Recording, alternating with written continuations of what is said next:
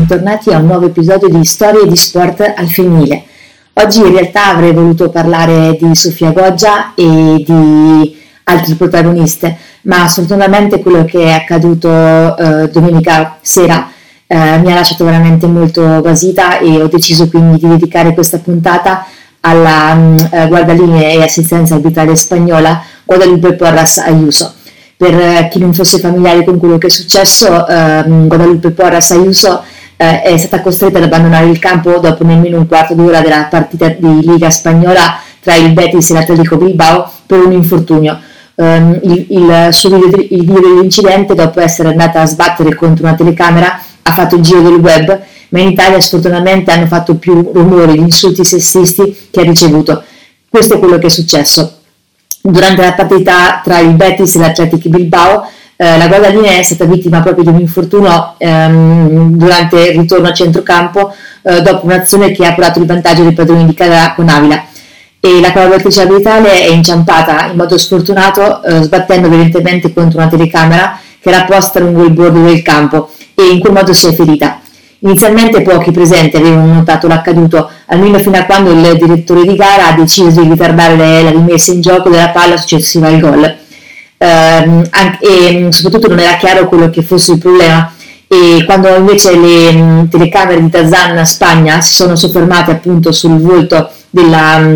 guardalinea e dell'assistente, è stato possibile capire anche quello che era successo e soprattutto di rendersi conto di quella che era l'entità dell'incidente. Infatti le telecamere sono subito andate a vedere quello che stava facendo il personale medico e soprattutto a cogliere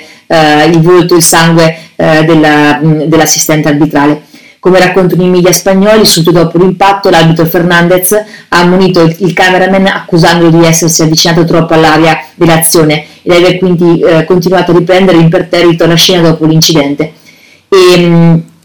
E se queste immagini hanno fatto il giro del mondo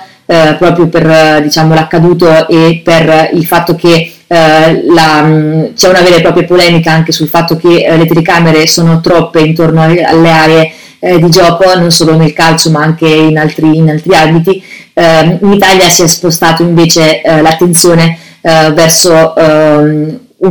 ennesimo atto di sessismo nei confronti appunto di una donna che opera nel mondo dello sport. Infatti in Italia, dopo che la Gazzetta dello Sport ha pubblicato la notizia ha spiegato appunto quello che era successo, invece di esserci un supporto nei confronti di questa donna che si è infortunata durante il lavoro, i maschi italiani hanno preferito commentare con frasi del tipo: ora vai a cucinare qualcosa ai bambini a casa, non è un lavoro per te. Commenti seri o meno seri, per esempio con meme che riguardano appunto le donne, o frasi ancora più gravi come tornano a fare il loro mestiere. E la cosa anche più grave è il fatto che la Gazzetta dello Sport non abbia in nessun modo moderato questi commenti, in qualche modo bloccandoli o nascondendoli, ma ha navigato un pochino quello che era l'escalation dei commenti che si sono radunati fino a circa 2000 interazioni appunto con il post, solamente proprio per avere un maggiore ritorno di questi termini. E la cosa che mi ha lasciato molto basita è stato soprattutto rivedere che nello sport, nonostante quello che sia successo appunto anche con i mondiali femminili, nonostante anche l'esempio proprio della Spagna che ha di fatto sancito una nuova pagina nel mondo del calcio, ancora in Italia ci siano questi fortissimi stereotipi legati allo sport e soprattutto